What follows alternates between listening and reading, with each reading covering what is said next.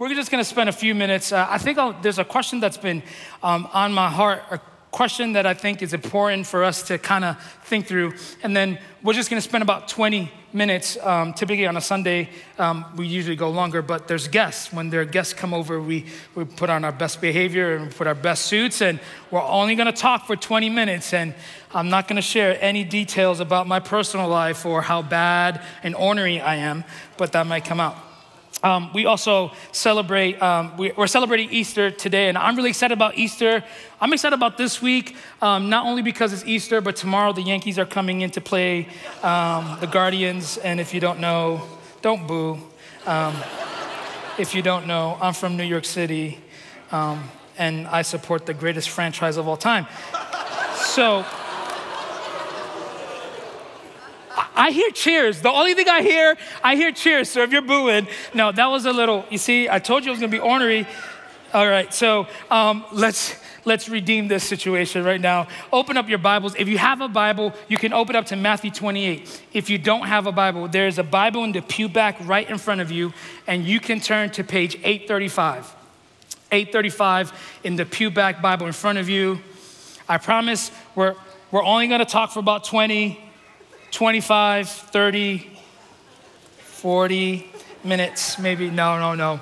Um, and, and I want to answer this one question because, like, I imagine you came in this room and maybe you, maybe your mom and dad, maybe your grandparents, they made you come, and you're like, "What am I doing?" I can be right now having um, brunch, or I can be doing something better. Why am I at church? Why am I here?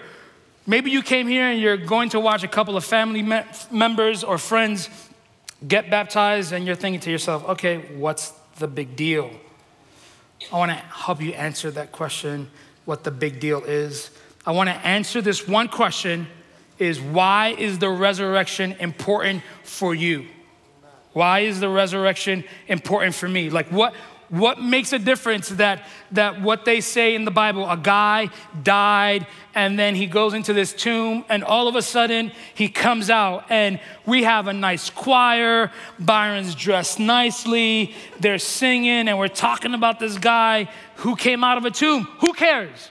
How, what does that mean for me? What, I mean, the empty tomb doesn't do anything for my relationship, my marriage, my kids, my job. It doesn't do anything. Oh, I want to show you um, why it's so important and what it actually does. All right, so Matthew. This is the Gospel of Matthew, chapter 28. We're going to just look at the first seven verses. I'm going to give you some thoughts, and then we'll, we'll end and then watch some baptisms page 835 in that Bible in the pew back in front of you. Now, after the Sabbath, toward the dawn of the first day of the week, Mary Magdalene and the other Mary went to see the tomb.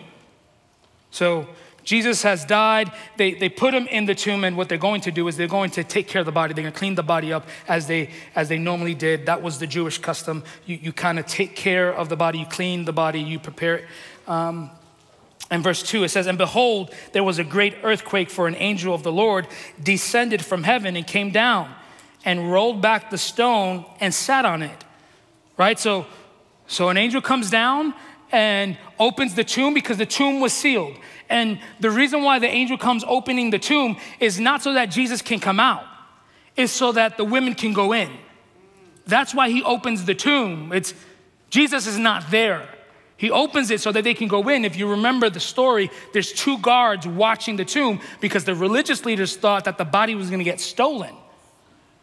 So they put two guards in front of the tomb so that no one would come in, and then they sealed it so the angel comes, opens up the tomb, not so that Jesus can come out, so that the women can go in.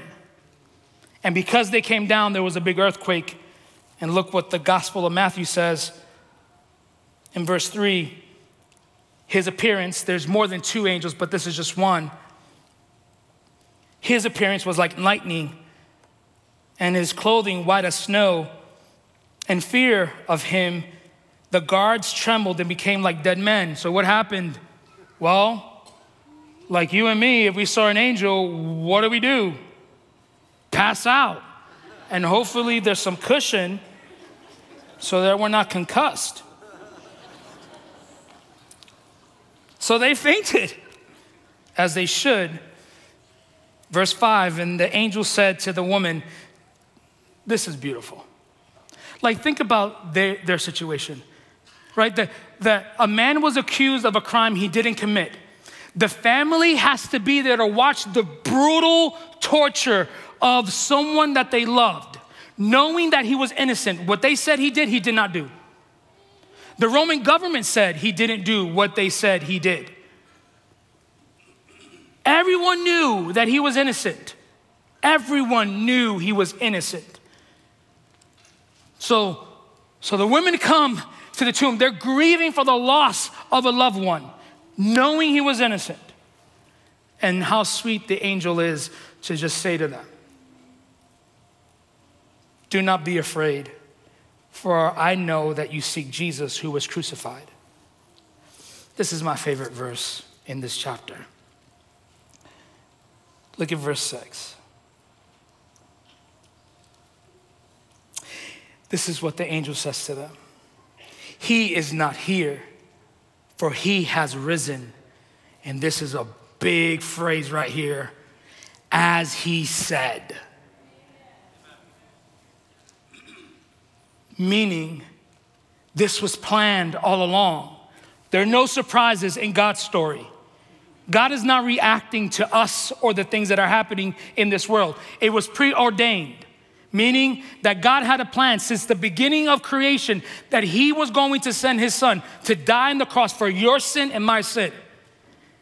And then not only that, He was going to have Him come out of that grave. So, so here is the beautiful picture of what Jesus has done. And the angel said, He is not here, for He is risen. I love the Gospel of Luke. It's, it's the, my favorite verse in that chapter. Luke um, says, This is what the angel told the women. I, it's a little sarcastic. I'm from New York, so I like sarcasm, I think. So, this is what the angel says um, in the Gospel of Luke. He says, Why do you seek the living among the dead? Meaning, meaning, who, who are the people in the cemetery? Well, the only people in the cemetery are the people who are dead and the people who are visiting the, the graveyards. So the angel tells the women, Why do you come looking for a person who's alive in a cemetery? He is not here, he has risen. Why is this so important? What, what does this mean for you and me? I, I, want you to focus your attention on that last part of verse 6. He is not here, he has risen as he said. It was planned from the very beginning. And if this was planned, Meaning, if God orchestrated this entire plan, the world tried to manipulate, the, the world government tried to intervene. If this was God's plan, then that means that God's word is true.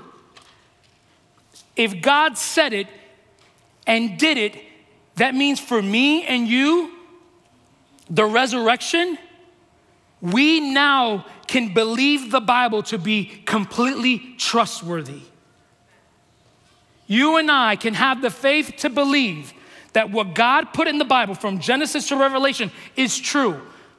If the authors of the gospel were able to, to communicate what Jesus said, and Jesus promised, I think of two verses in Matthew that Jesus says, Hey, listen, don't forget. Like, I'm going to die. Get ready, I'm going to die. Uh, but here's what's going to happen. Three days later, I'm gonna come back to life. We're gonna rendezvous in Galilee. So um, Don't worry, I'm gonna come find you. Just wait for me. Three times he said that. Three times in the gospel, he says, I'm coming back. But what do we know in this story? Well, they were afraid. They were anxious and fearful because they did not believe what he had said.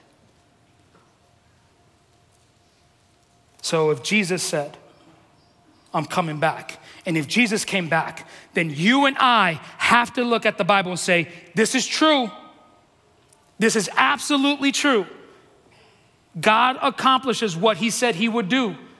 God fulfills his promises from Genesis to Revelation. God says he will do something, he's going to do it. The second thing I want us to know this morning that what the Bible says and that little verse shows us that Jesus is trustworthy. You can trust Jesus. He's not afraid of you. He's not overwhelmed by your promise, uh, by your problems and situations. He can handle your doubt. He can handle your fear. He can handle every single problem that you find yourself in. Jesus is trustworthy.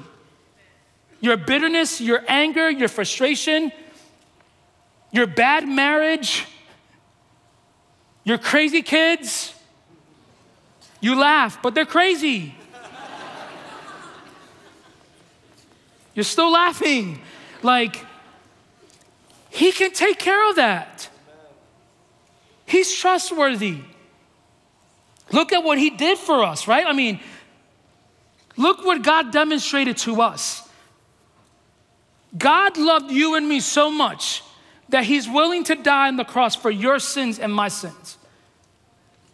He's willing to do what you and I couldn't do for ourselves. He was willing to pay the price that you and I could not pay. I mean, us collectively in this room and all of humanity from all generations could not pay the debt of our sin, but Jesus did. Jesus is trustworthy and Jesus is God. Jesus is the only God. And to be truthful here this morning, Jesus is only, He's the only way to God. There's no other religion, there's no other belief system. It's not like all paths lead to heaven. I'm sorry, that's not the truth. God doesn't come to earth to die for people and say, oh, everyone else, it's, it's okay. No, no. He's, he's come to die for you and me so that we can have a relationship with Him right? Like think of a relationship between a couple, right? It's not like we have this relationship looks like everything else. No, it's a relationship with Him one on one. And, and if you don't want to be in a relationship with Him and if you don't want to follow Him, that's on you, that's not on Him.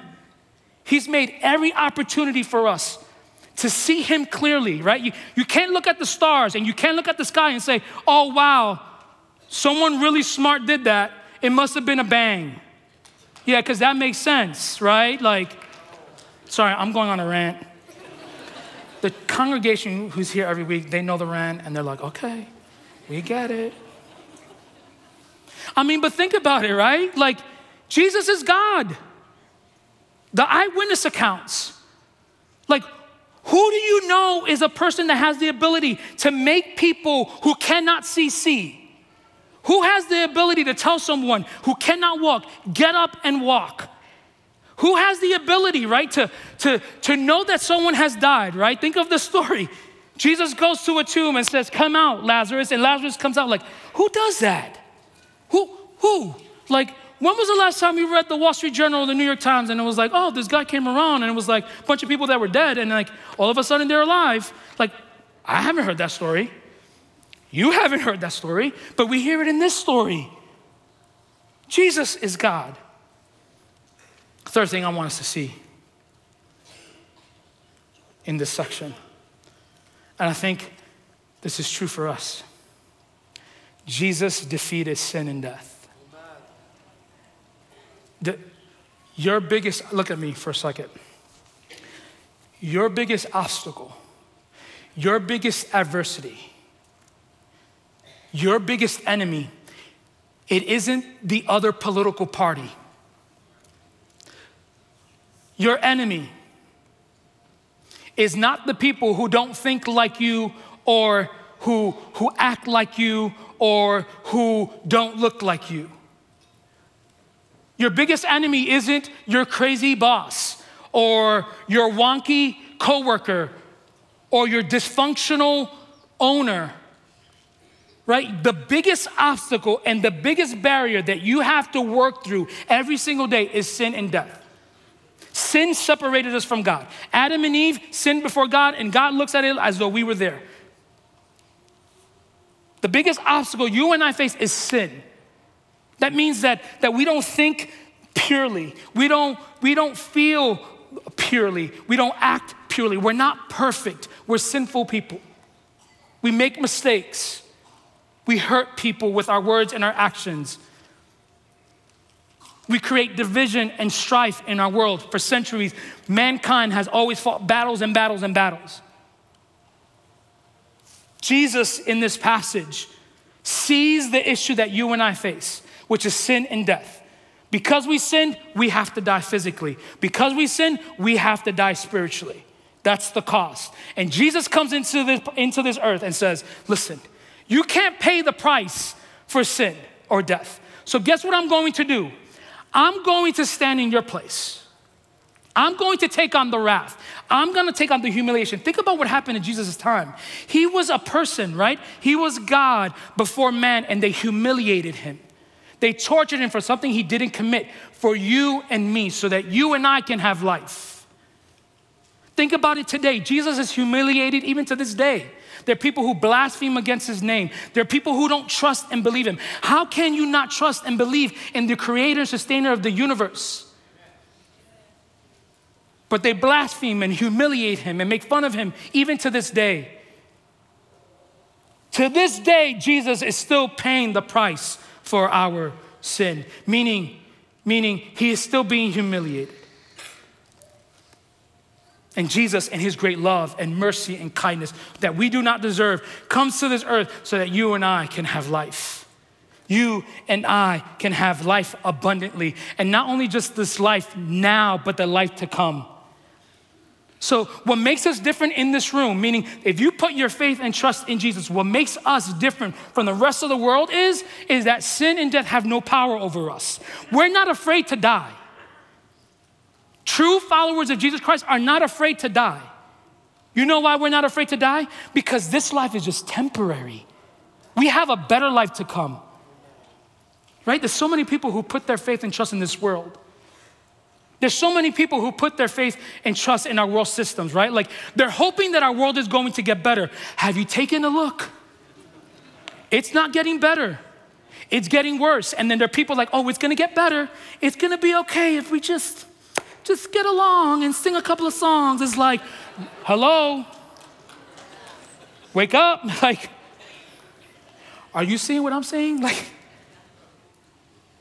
Right? Like you can't even have you can't even have a political disagreement with people because it's like, oh my gosh, it's ridiculous now. I mean, and then people are, think about what our world is doing. They're looking to political candidates to save them. They're looking for organizations and movements and cool things that are coming around in our culture now because it makes us feel good and, and, and it makes us feel that we have a purpose. And let me tell you something that there is no purpose, right? Like, there is no purpose. It's just getting worse. And Jesus is saying here, listen, I, Hello, I'm the person that allows you to live. I'm the person that has conquered death and sin so that you can have your life. Why don't you believe in me, not in them?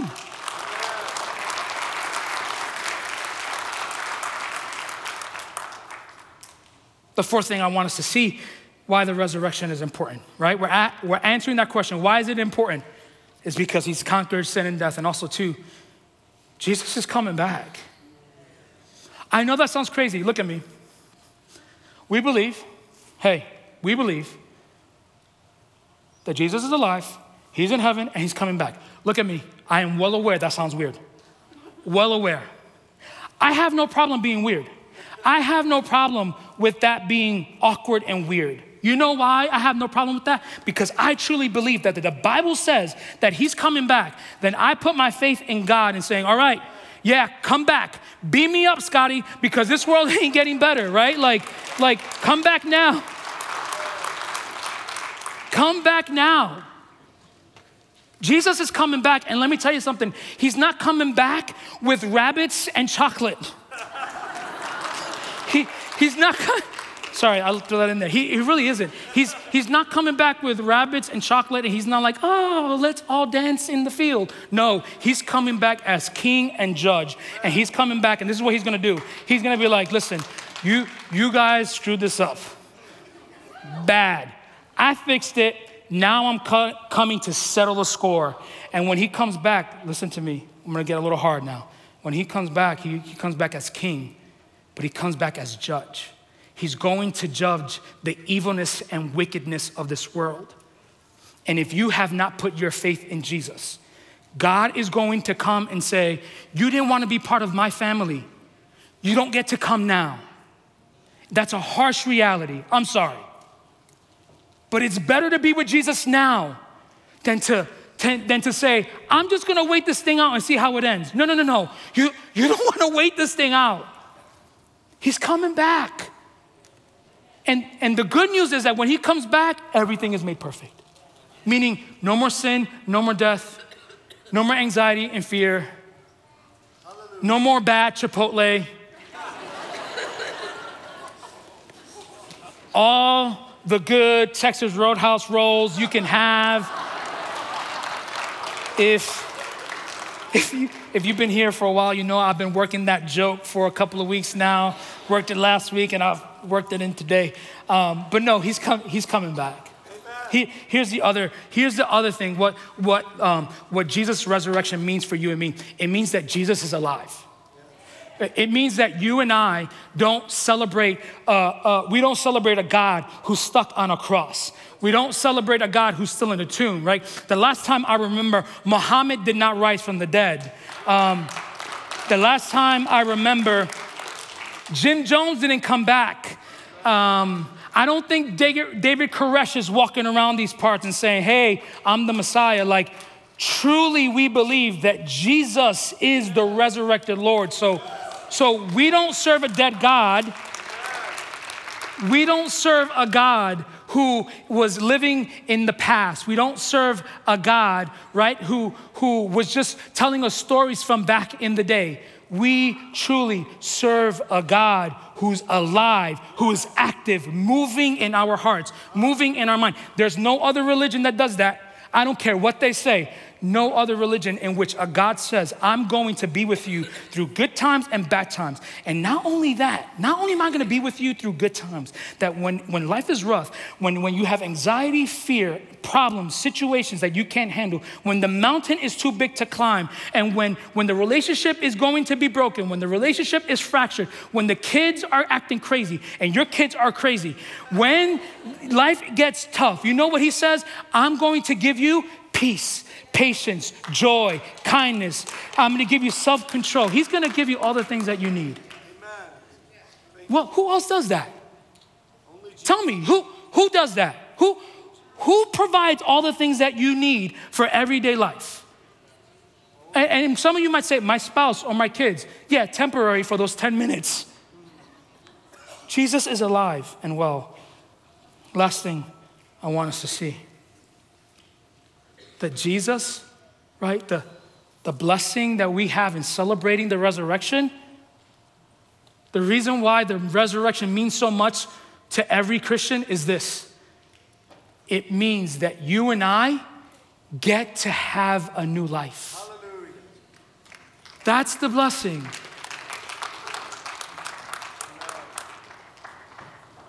You can't save yourself. You, you can't save yourself from life's problems, right? Like, there's no amount of effort, no amount of good works, no amount of, of trying really hard to save you for what we've divided. We divided ourselves from God, we separated ourselves from Him, we caused the division. And now He says, Hey, listen, I want you back in my family. I want you to be part of my family. And I extend this new life to you, but, but this new life, you, you have to in your heart and your mind have to reconcile that and you have to choose to come to Him. He first has to illuminate your heart, meaning He has to open up your heart. He has to open up your mind so that you can see Him clearly. And in response to Him opening up your heart, in response of Him opening up your mind, in response of Him changing your heart, you say, Oh, I'll follow you. And let me tell you something. My life is a testimony of what God has done. Before, my, before Jesus, before Jesus, my life was a wreck. Before Jesus, I had no purpose. Before Jesus, my relationships were fractured. Before Jesus, I was anxious and fearful and afraid. Before Jesus, I treated people poorly. I was pursuing the next thing. I was only looking for money and wealth and prosperity. I was anxious about life's problems because I thought this world can give me comfort. I thought this world has something good to offer me. But then Jesus came and changed my life. He gave me a new life. And that new life, I don't care about this life. Meaning, meaning I'll cherish the life that I have now and I live it for Jesus. But this time is short. And the time that I'm here, I just want to spend it serving Jesus, loving Jesus, and loving people well. Let the world figure out their problems and situations, right? Like, let them fight it out. I'm here to just point people to Jesus. In a couple of moments, you're gonna see people testify, meaning they're going to show you this morning what God has done in their heart, meaning what God has done in this passage, right? The picture that we're going to see is, right, just as Jesus died on the cross and came back to life, people are going to get baptized. There's nothing in the water, I promise you. There's no magical solution or powder in there. It's just a symbol. And the symbol is that our old life, right, going in the water, the anger, the fear, the anxiety, the pain, the hurt, the struggles, all those things go in. The person I used to be, the person not following Jesus, the person who didn't believe in Jesus, the person who didn't want to know Jesus, dies in that water. It's a symbol, comes back to life out of the water as a new person, testifying, I'm going to follow Jesus. I'm going to love him. I'm going to pursue him. And I'm going to wait for him to come back. That's what we're going to see. And that's the life you can have today. You can have new life with Jesus now. You can have a better life with Jesus. It doesn't mean that your life automatically becomes really easy. It doesn't mean that the kids, the wives, the job, the money, the world, the culture, the government gets easy. No, it just means that, that you get to go through it, that you're not alone. So many people are alone in this world. Like, aren't you tired of being hopeless? Aren't you tired of living this life by yourself and for yourself? Aren't you tired of just being selfish and self centered? Don't you want to have purpose and meaning in life? Don't you want to live your life, right? Don't you want to look back in your life and say, I gave up my life for Jesus, and that when you die, you get to see him? Or you just want to go through your life and say, ah, maybe, we'll see. And at the end, realize that he was real and you never could live for him now? And then live with that regret? Why don't you accept the new life now? Change your life. Join the crazy people in this building. Be weird with us. Be ornery with us. And watch and see your life flourish in ways it's never have. Let's pray. Why don't you take a moment? Maybe you've never talked to God and you're still interested in knowing more about him. Or maybe you know him at one time and years have passed, decades have passed, or weeks have passed, and you haven't completely reconciled your life with him. There's no magic words or prayer. You can just talk to him like you were talking to someone in the room. You can simply say, God, I just want to know you more. I want to follow you. I want to pursue you. You can tell God, I want to believe in you. Help my unbelief.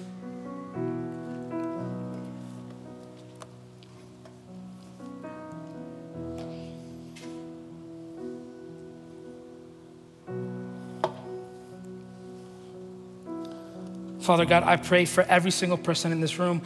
I pray for the person who doesn't know you. God, would you rescue them from themselves? Will you rescue them from the muck and the mire? Show them now how much they need you. Show them now how much life is better with you. Show them now that this life is far more worth living with you than without you. God, the people who do know you, and it's been a long time since they've talked to you or they had a relationship, would you rescue them too? Bring them back to you. Show them what life was like Bring clarity to them. And Lord, for the people who don't believe because, because you don't fit in their little box of explanations of why you exist and you're real, God, would you show them? Let them see the sun, let them see the sky, let them see the earth, let them see people and know that you are the creator of all things. And it wasn't just a happenstance that you brought things to life, that you created it with a purpose. You created us with a purpose. God, show them too. And for those of us who do pursue you and follow you, let today be a celebration every day, knowing that we serve a living God who's not dead. We serve a God who's living and alive and who's here. We pray this in the name of Jesus. And God's people say, This has been a message from the chapel in Akron, Ohio. Thanks for joining us today. Our Sunday morning services are at 9 and 10:40 a.m. You can join us online for our services by going to akronlive.thechapel.life. For more information about the chapel, please visit our website at thechapel.life.